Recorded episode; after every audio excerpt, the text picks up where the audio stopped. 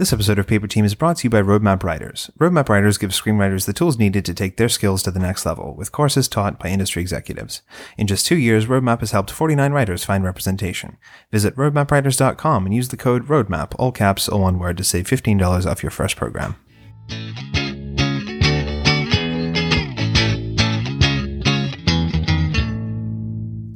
Welcome to Paper Team, a podcast about television writing and becoming a TV writer. I'm Alex Friedman, aka TV Calling. And I'm Nick Watson on Twitter at underscore NJ Watson. And today we're going to talk about VR and emerging forms of storytelling with Michael Masukawa, Manager of Strategy and Business Development at Secret Location, a VR content and distribution studio owned by E1 Entertainment. Welcome, Michael. Hi, thanks for having me. Glad to have you on. All right, let's get started. All right, so first up, how'd you get your start in the industry and how'd you end up in LA? I originally wanted to be a writer. I wanted to either be a attorney who writes on the side or a cool history professor who gets right. and um, uh, so I ended up taking a screenwriting class the uh, last quarter of my freshman year. And uh, in that class, you're supposed to outline a feature, write the first 15 pages. Uh, I ended up writing 23, really loved it, and ended up finishing that feature the summer before uh, second year. I didn't want to be a waiter hoping that Harvey Weinstein or someone, you know, maybe different bad example. Uh, bad example. hoping that a uh, hot, uh, hotshot Hollywood producer or director walked up to my table and I could pitch them my feature. So instead, I thought that you know it'd be better to work in the business and do it that way, and also kind of see how my writing stacked up to scripts and television pilots that were being sold and see if they're good enough. So my first goal was to just get as many internships as possible and read and see how my writing compared. It's tough to get your first internship without internship experience. So the way I ended up getting my first internship was I went to a birthday dinner for my dad's friend who was turning like 50 and she she'd walked a marathon for breast cancer research with the head of the story department at Columbia Pictures. So my dad was like, you know, go go talk to her, mm. and ended up getting an interview that way. Um, at the interview, there was a movie poster in the room of the story editor um, who worked for her, not not the woman I met at the dinner. That was uh, for this movie called Ichi the Killer by Takashi Miike, this Japanese yeah. director who mm-hmm. makes a lot of messed up Japanese horror movies. Understatement. And, and uh, and I recognized the movie. I didn't say I love it, and then um, the other assistant walked in and he was like, you know, Michael already got the internship. He loves Ichi the Killer. I was like, okay, uh, but so uh, yeah, and did my first internship from there, and then yeah, once I had one on the board, uh, easier to apply and get other ones along the way. So went back to the Sony lot, interned at Red Wagon for a lot of good people, interned at Davis Entertainment, and then started at ICM fall quarter my senior year, and then started in the MP talent department definitely realized the talent was not for me, um, but but at least got to see the process from their perspective, where they didn't really care if the script was good or not. Let's, let's just read the script, break down the roles, and let's try to find a movie for Jon Hamm because uh, they represented him during Mad Men. And uh, we got a million dollar arm, but I think I understand why he went to CAA uh, afterwards. Right. But so yeah, started MP Talent, heard that TV Lit was the best department going on at ICM. There was a floater who had stolen my intern computer the first day. And he ended up getting a desk and TV lit. And this other MP lit assistant told me to go talk to him. So I talked to him and he's like, sure, you know, you could be my intern. That'd be great. And I'd been kind of waiting for HR to introduce me to TV lit weeks, weeks. Uh, never happened, but um, was able to kind of get this meeting on my own. Went back to HR and they were a little perturbed at what I did, but uh-huh. uh, nevertheless, I was able to secure a role in TV Lit. Interned there for two more quarters when I was ready to graduate, I kind of thought this was, you know, with each internship, you know, at the studio, I learned a lot. Production company, I read and did a lot of coverage, learned more. At an agency, just felt so much was going on. There was all the pilot pickups and the, and the TV uh, lit kind of script closet there. Um, I just felt like I was going to be able to learn the most over there and have, have the most contacts. So I went to HR, said I'd like to get get a job there when I started. And, you know, he said, you know, so do 30 other interns, Michael. so I uh, went back to MP Talent. The agents that I interned for asked for a letter of recommendation. The TV lit agent I interned for called HR, put in a good word. I kind of formally reapplied, had an interview with the head of HR, and uh, got a job in the mailroom that summer after I graduated. It must be such a huge leg up to have already worked at a studio and a production company and an agency by the time you even stepped out of college compared to some people who are just kind of showing up with nothing. Yeah, I, th- I think you know it's just kind of the virtue of being LA. I went to UCLA, and just geographically desirable to get all those internships. And before I had a car, you know, I was able to take a bus and, and yeah. go to an internship and, and read and do my homework. How um, about pain about taking the bus in LA? That's uh, quite the uh, endeavor. Yeah. So how did you transition from those positions into working in TV development? At an agency, it's kind of a numbers game, and working in the mailroom and then eventually the floater pool. I really wanted to work on a lit desk. I either wanted to work in motion picture lit or television lit, and it's kind of like if there's 20 agents in MP lit, make friends with all the assistants and hope that when one of them leaves that they tell you that you can interview for the desk don't count on hr and just try to get that interview. So um, my first nine months i only got two interviews. Um, both went to assistants who had former desk experience and i was at icm when they were transitioning from icm to icm partners. So what happened was they actually uh, either you know a bunch of agents left or they let go of a bunch of lit agents at the time. So just number wise, it was harder to get a desk. And after nine months, you kind of become a floater for eternity and you know, something happens or it doesn't. Um, but said HR grabbed me and said, uh, there's a position open in contract admin that we want you to do. You're good at research. So we're going to create this new position for you to update the entire contact database for the company as we're becoming ICM partners. So the title was Contact Administrator, which I thought was kind of weird. So I ended up hmm. changing it in my email signature to Head of Contacts because yeah. I was the only person doing it. So they kind of said you could have this position. You're you're still able to interview for desks. And around that time, there's a couple these kind of tracking boards I was on. One was called Awesome Assistants, a Facebook group, and I wanted to try to get the networking experience out of this position that I would as a lit assistant. So as people were looking for contact information or scripts, if I had them early, I'd kind of share them with them, and then ask the person to drinks, and that kind of just helped my networking at an agency, even though I wasn't in that you know, classical position that I wanted. Over time, it kind of became clear that I wasn't going to get a desk at ICM, no matter what I tried.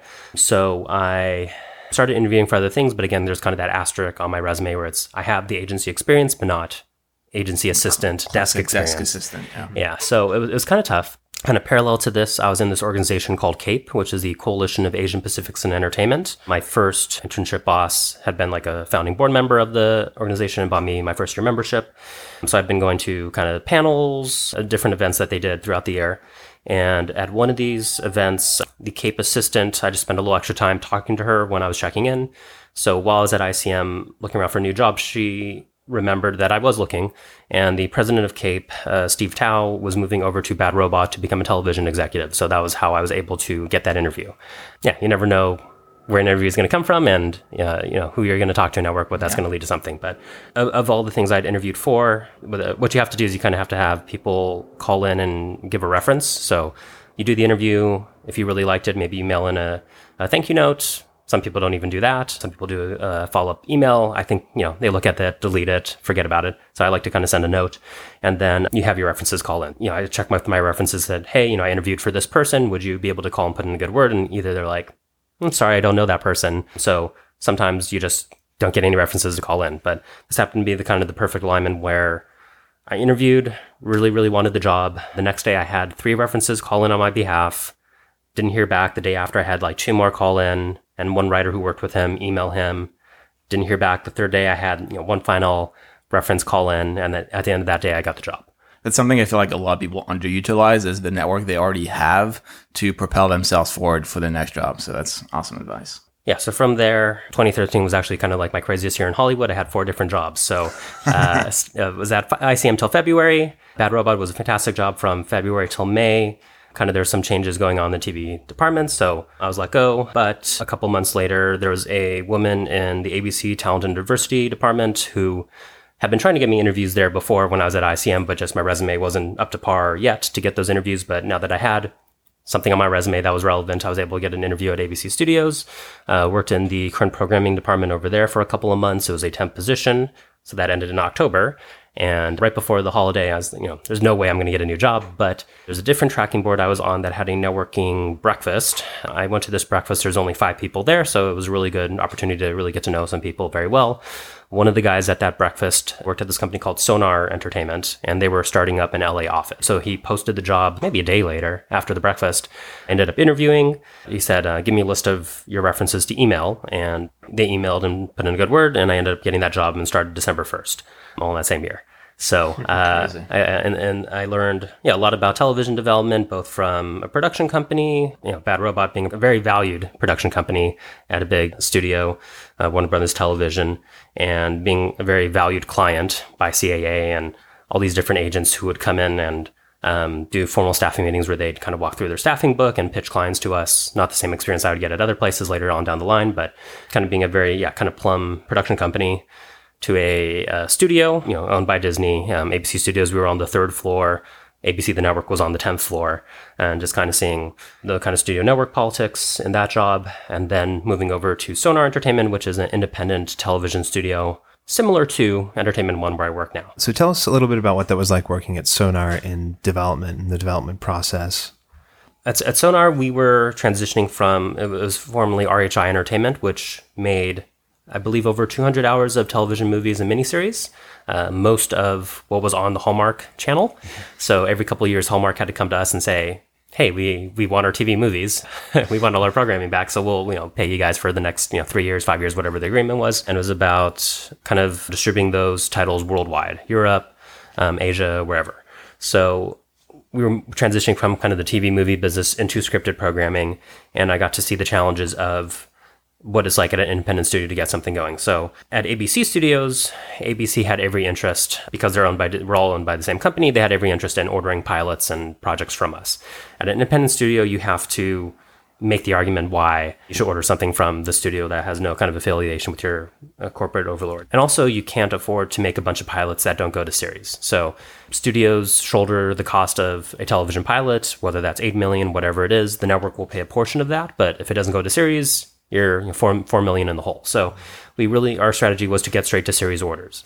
And to do that, we, I ended up working on a show called The Shannara Chronicles. What we did was we got the highest internationally selling fantasy series of all time. We got Jon Favreau attached to direct. We got the showrunners Alan Miles, who did Smallville. We paid them to write the first two episodes, kind of a either you know two hour pilot or the first two episodes, however you want to look at it, and a series Bible. And we had all those materials to go pitch um, before we can get a series order. So we ended up getting an order at MTV to series. Uh, in the meantime, Jon Favreau got the opportunity to go direct Jungle Book, so he fell off.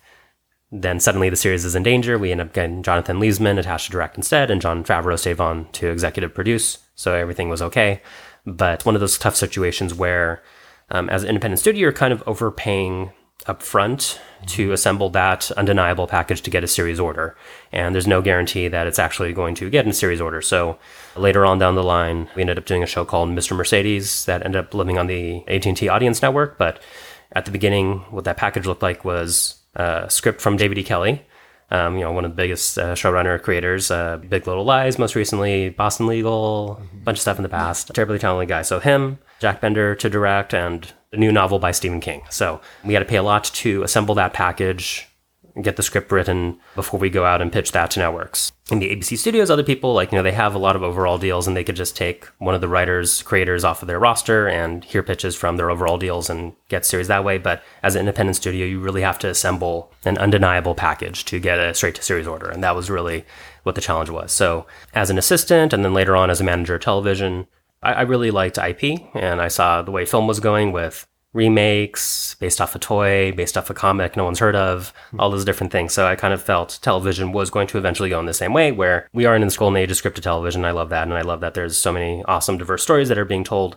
So that's still great, but still, you know, sometimes it needs to be based off a format, based off a comic, based off of this piece of IP in order just to get more attention and to get that series order. So um, I kind of felt that was the way things were going. So I, I focused on looking for IP and also cultivating different writer relationships I made along the way and just trying to find great material. So moving into the VR of it all, can you walk us through what it was like transitioning from that sort of traditional scripted development process into virtual reality? After Sonar Entertainment, I went to work at this company called Piller Segan, which is a television production company. They did Wildfire, Greek, The Dead Zone, and Haven, um, and their new series is called Private Eyes, which is shot in Toronto, airs on the Global Network and in Canada and airs on uh, Ion TV over here. Mm-hmm. So when I was working at that company, uh, we had an overall deal with E1 and Secret Location was down the hall from us. E1 had also invested in Secret Location.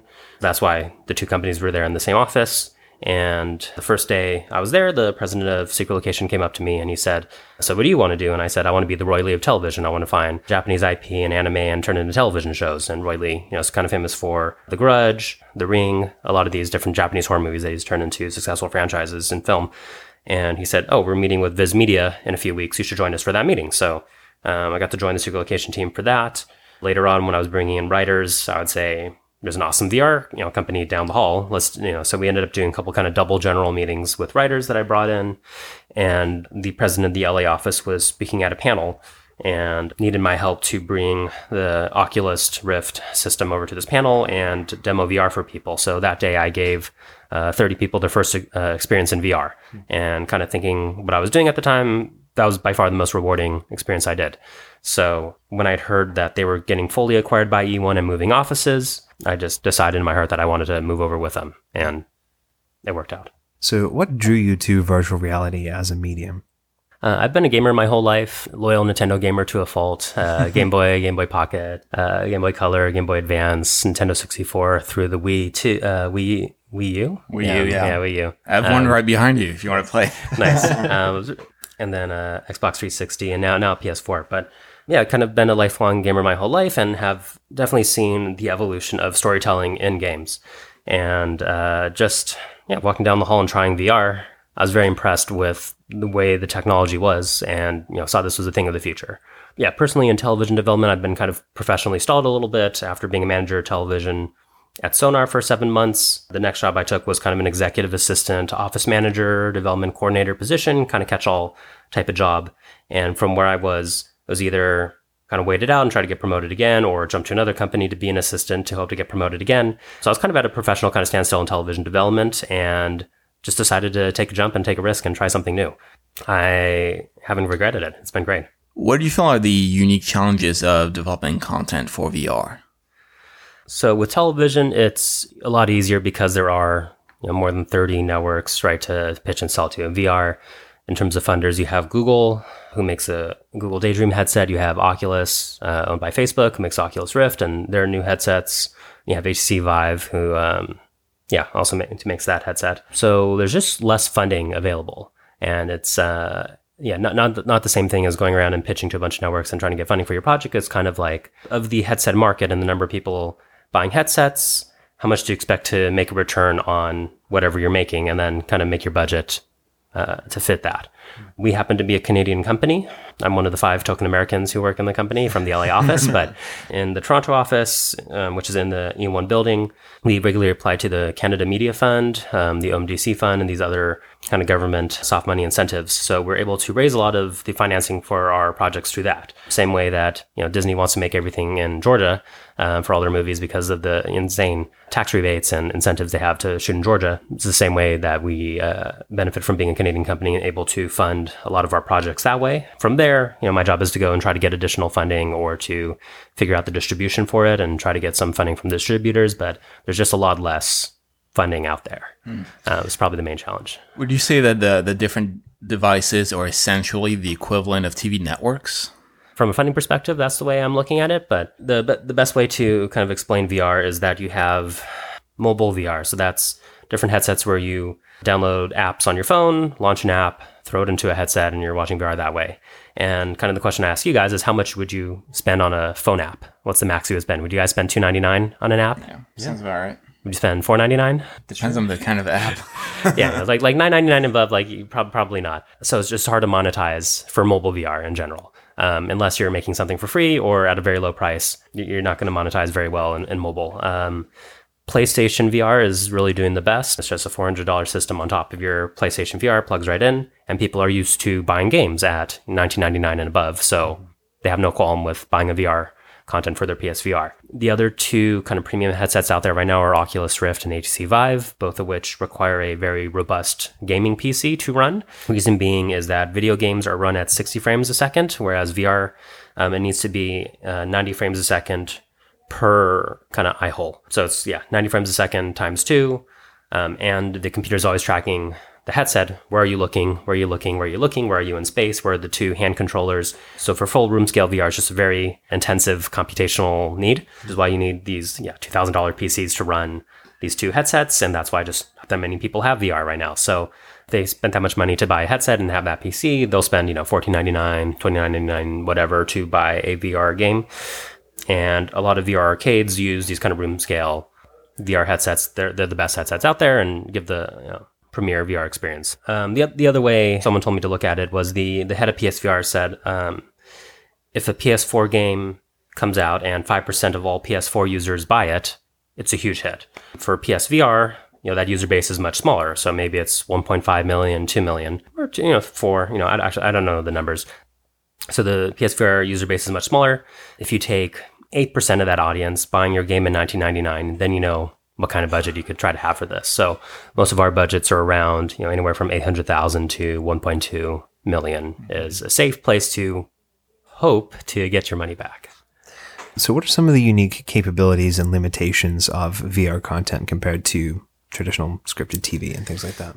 If we were talking about game engine and animated VR projects, I think that's where it really shines because that, that, that's where you can kind of tell really unique stories, where you can use the entire space around you and that you're blocking people off from looking at their phones and tweeting and doing stuff while they're watching television. You're really, you have a captive audience. So you can tell really unique stories. And the power of VR is really to put people in a place and give them an experience that they couldn't otherwise have. So there's one that's a really good piece called Dear Angelica, and it's a uh, kind of mother daughter relationship story you're following a daughter whose whose mother is an actress and she's always gone and doing movies and she doesn't have a strong relationship with her mother but you're kind of in this dream space between her where her mother's telling her stories where uh, her mother's you know calling her from set and you kind of go into this dream dreamscape type mm-hmm. space and it's really really powerful.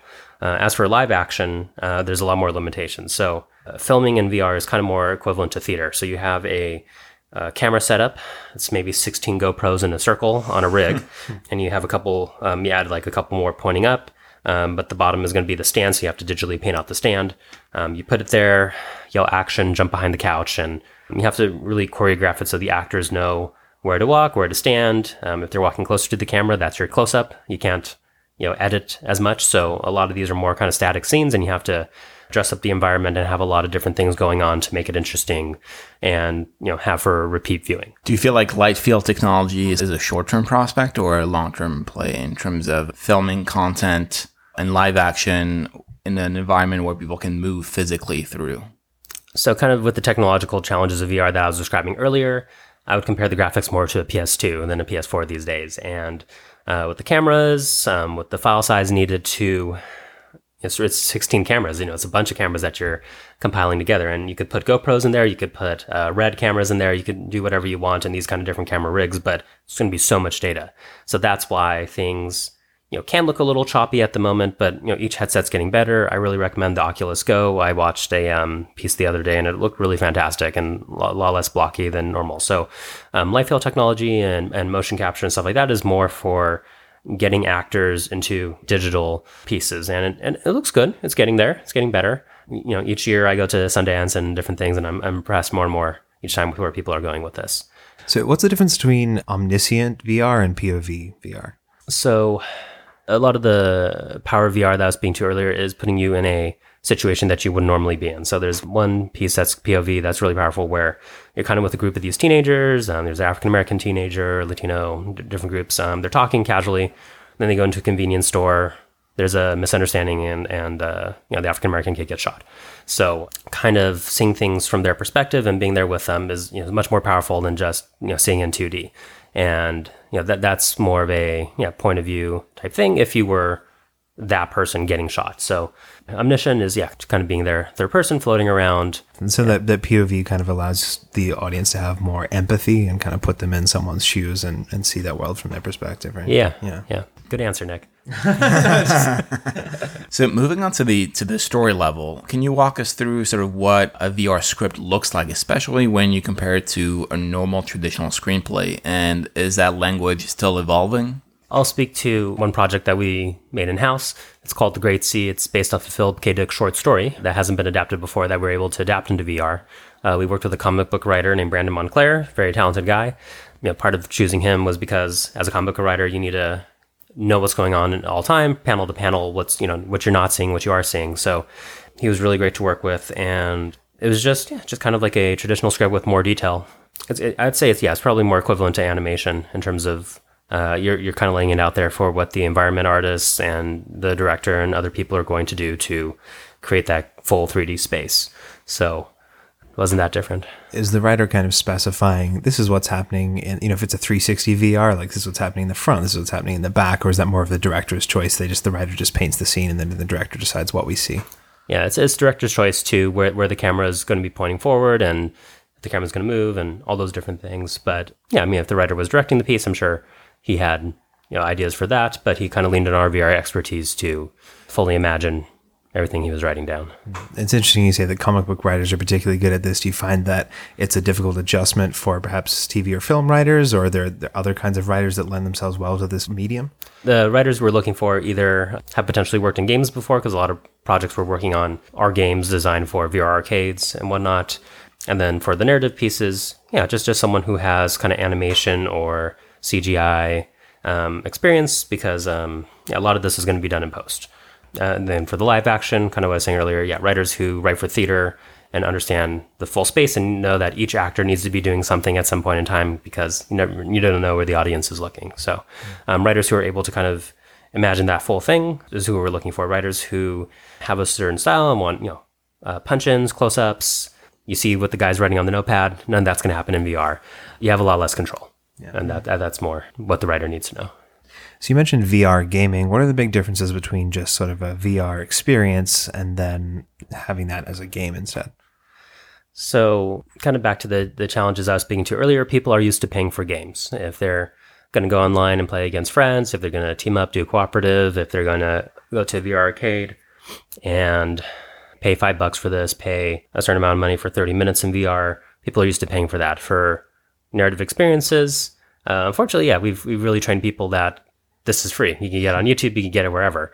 You can steal your mom's HBO Go account and and watch Game of Thrones. So um, people are not, uh, yeah, not not used to paying for cinematic content as much um, as they were in the past. So it's really a challenge. We can make a really good cinematic piece, and the the piece I was speaking to earlier, we're premiering it at the Venice International Film Festival potentially you know people want to acquire it and distribute it. We have our own distribution means. So what i've been lining up right now is kind of treating it like an independent film. So we're launching it at a festival. We are opening it in a bunch of vr arcades and vr cinemas worldwide for an exclusive theatrical window if you will. So right now i have a, my distribution exec hat on um, and i'm making a bunch of uh, agreements with these different arcades.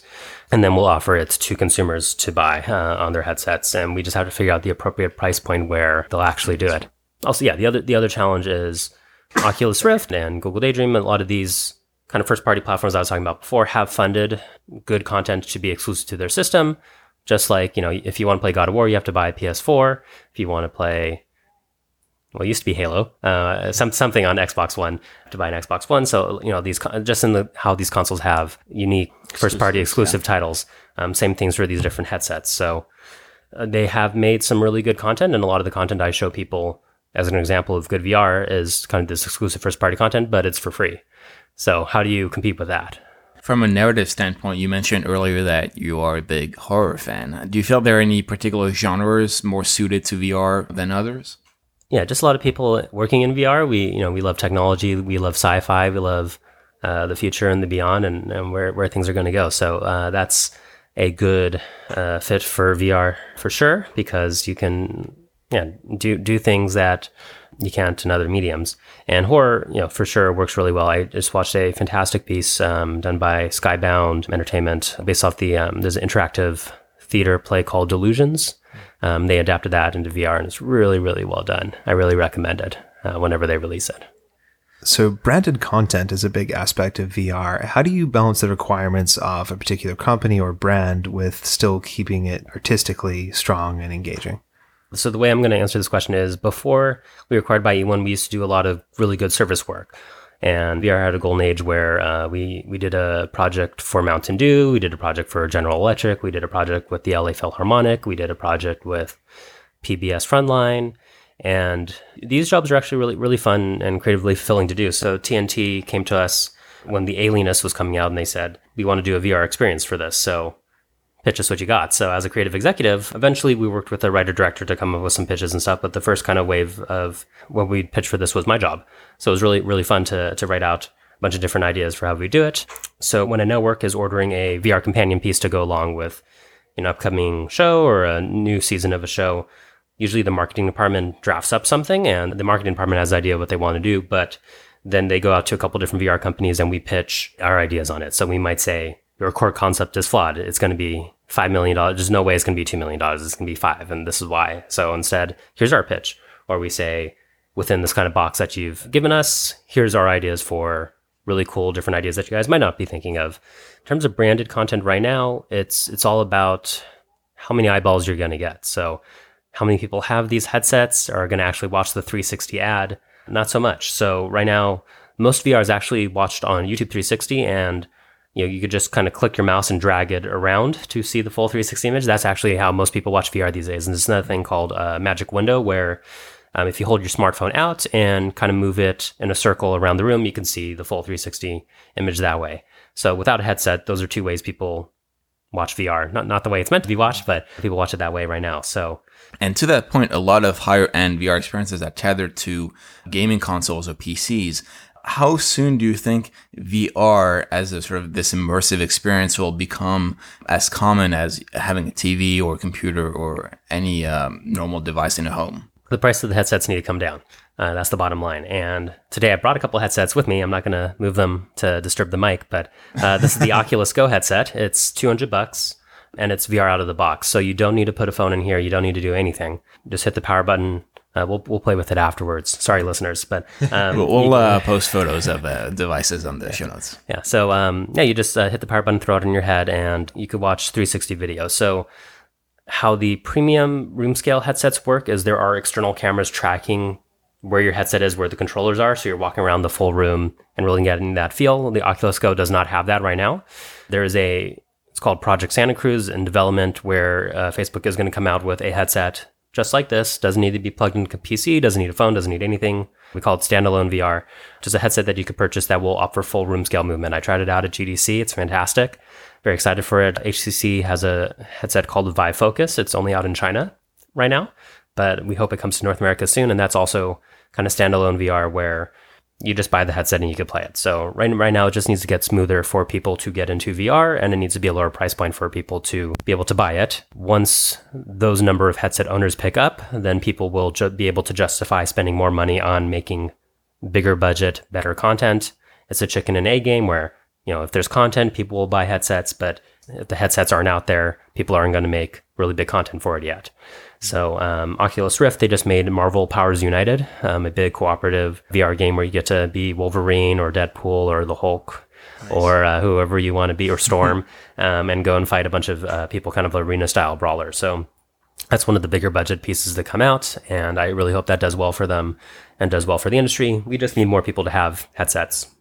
And the technology is improving every year, and the content will come along with it. So uh, that's my challenge is to try to make content. When, when we started making The Great C, for example, um, we started making it probably last November, December is when we were writing it. We started doing environment, concept, uh, character art, all that, all that stuff, and it's releasing, you know, kind of now at the end of August. At the time, we didn't know the Oculus Go headset was coming out anytime soon.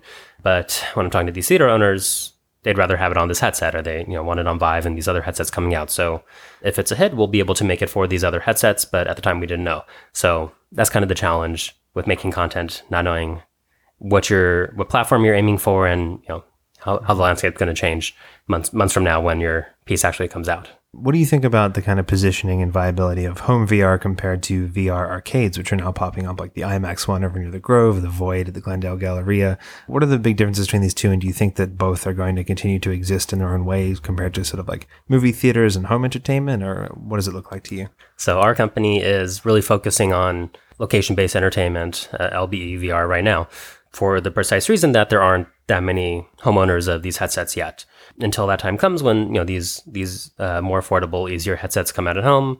We're not we're not going to count on making our money back at home. So we're really making experiences that work for out of home. And our first title uh, is called Blasters of the Universe. Uh, we first released it in Steam Early Access. That means while the game is still in development, you can buy the game at a lower price point and just get the first level or kind of see it in works. So we had in Early Access. Then we released it on Vive and Oculus Rift. Then the PSVR came out, and that was you know a much more successful headset. So we ended up making PSVR version, and now we're kind of getting those sales. And then at the same time, we were trying to get it out into VR arcades. So we now have it in 113, I think, arcades worldwide in nine different countries. And that revenue is not huge, but it helps.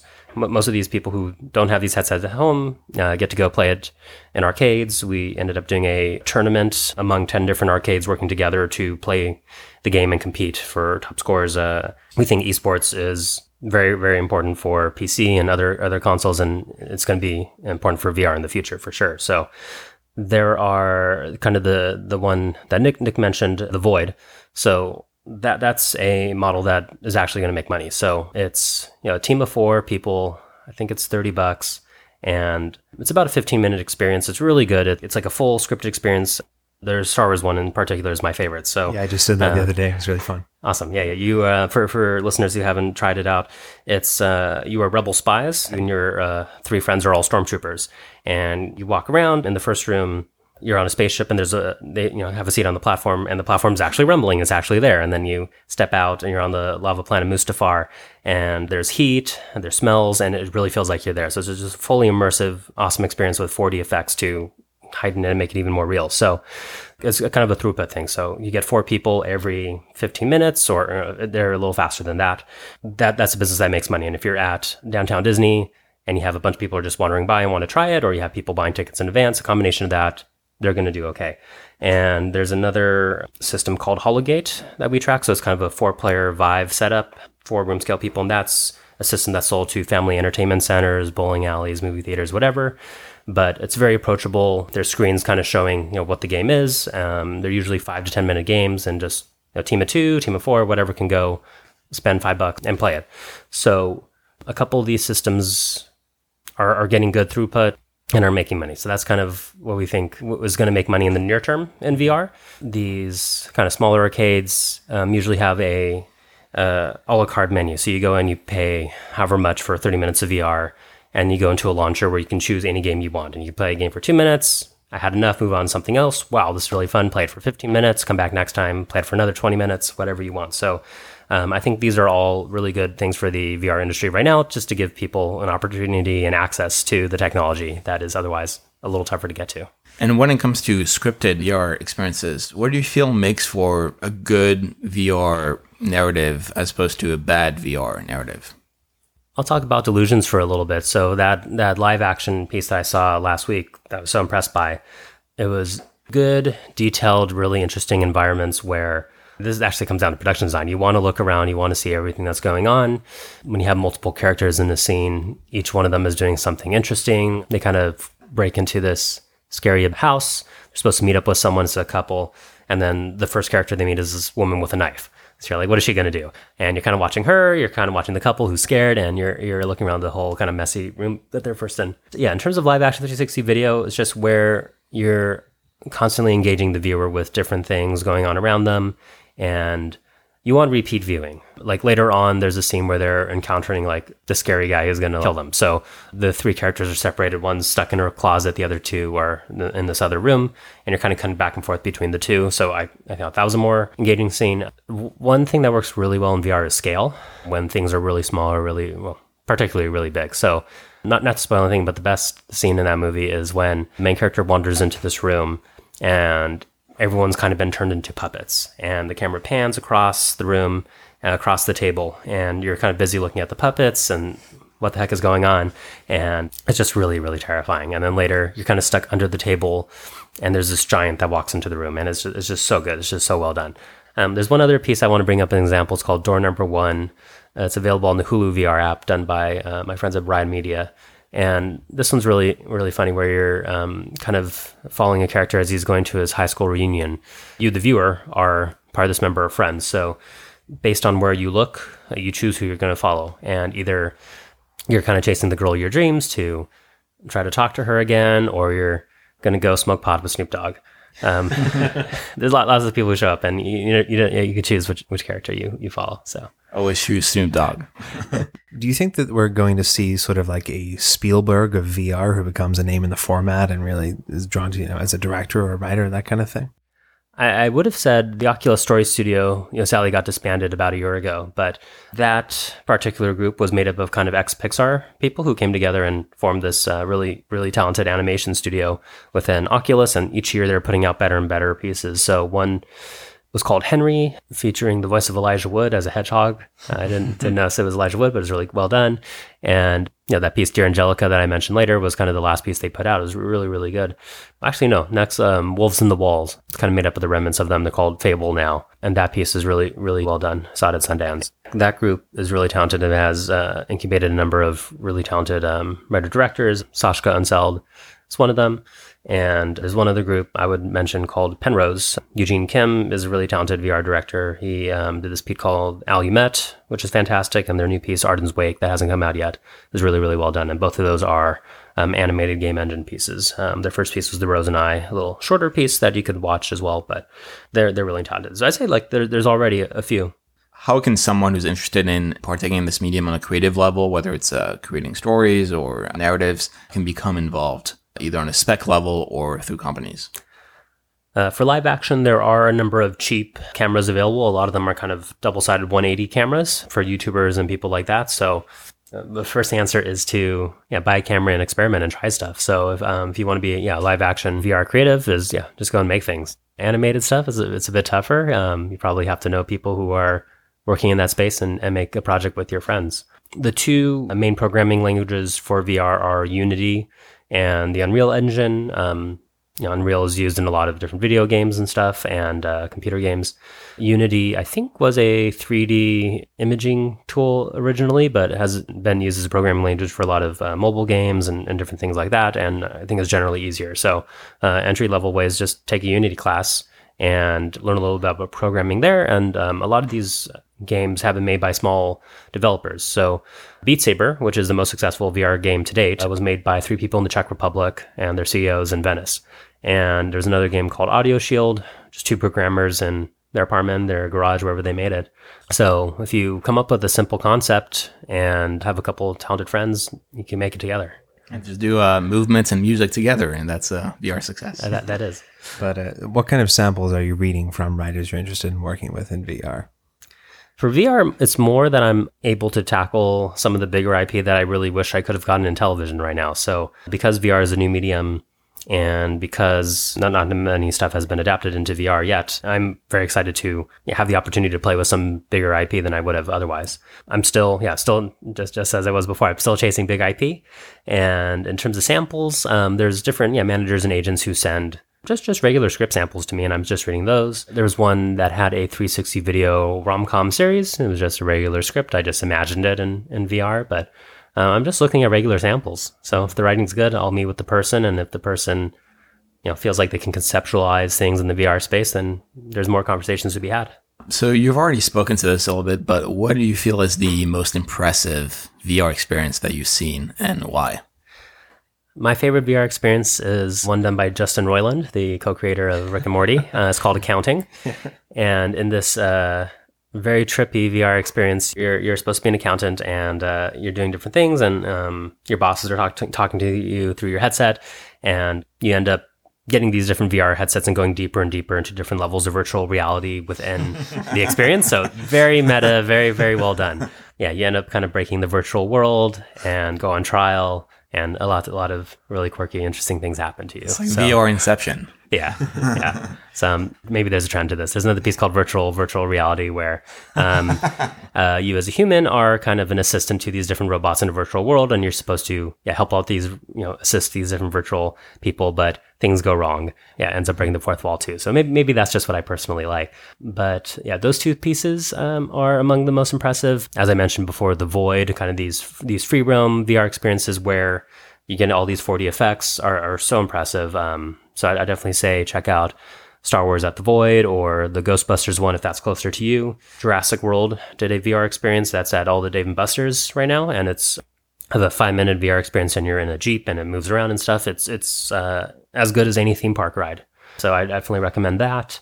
The out of home space, and then another I think it was originally a PC or PS4 game was called Super Hot. It's kind of a Matrix simulator. That that translates really well into VR, where as you move, the enemies move. So pick up a knife or a gun or whatever, and you're shooting and dodging different things, and everything's coming to you.